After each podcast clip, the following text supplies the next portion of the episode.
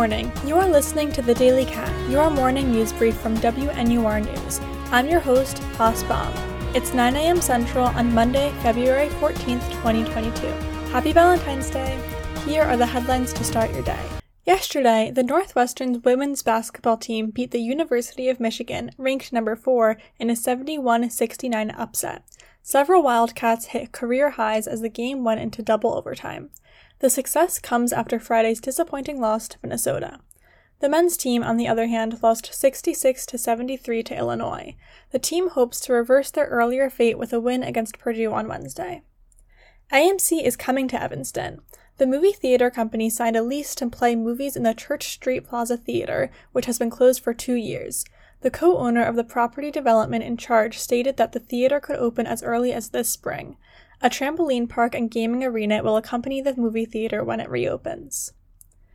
Illinois politicians continue efforts to put the Jelani Day missing persons bill into law. If passed, medical examiners and coroners would be required to contact the FBI if a body remains unidentified after 72 hours. This bill comes after Illinois State graduate student Jelani Brown went missing, and after his body was found, it remained unidentified for three weeks. Through the Jelani Brown bill, legislators hope to bring closure to families and community members sooner by expediting identification processes. The largest US Canada border crossing reopened last night after being blocked for a week by Canadian truck drivers who were protesting COVID 19 restrictions. Several protesters have been arrested close to the border while protests rage on Ottawa, Canada's capital city. Prime Minister Trudeau plans to speak with province leaders this morning as the protesters continue to cause chaos and disrupt everyday life.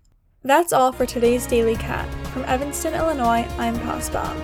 Be sure to check out more news stories on our website, wnur.news. You can also listen to these stories live during our next news show tonight at 6 p.m. at 89.3 FM or at WNUR.org. Thank you for listening, and we'll see you tomorrow morning for another edition of the Daily Cat.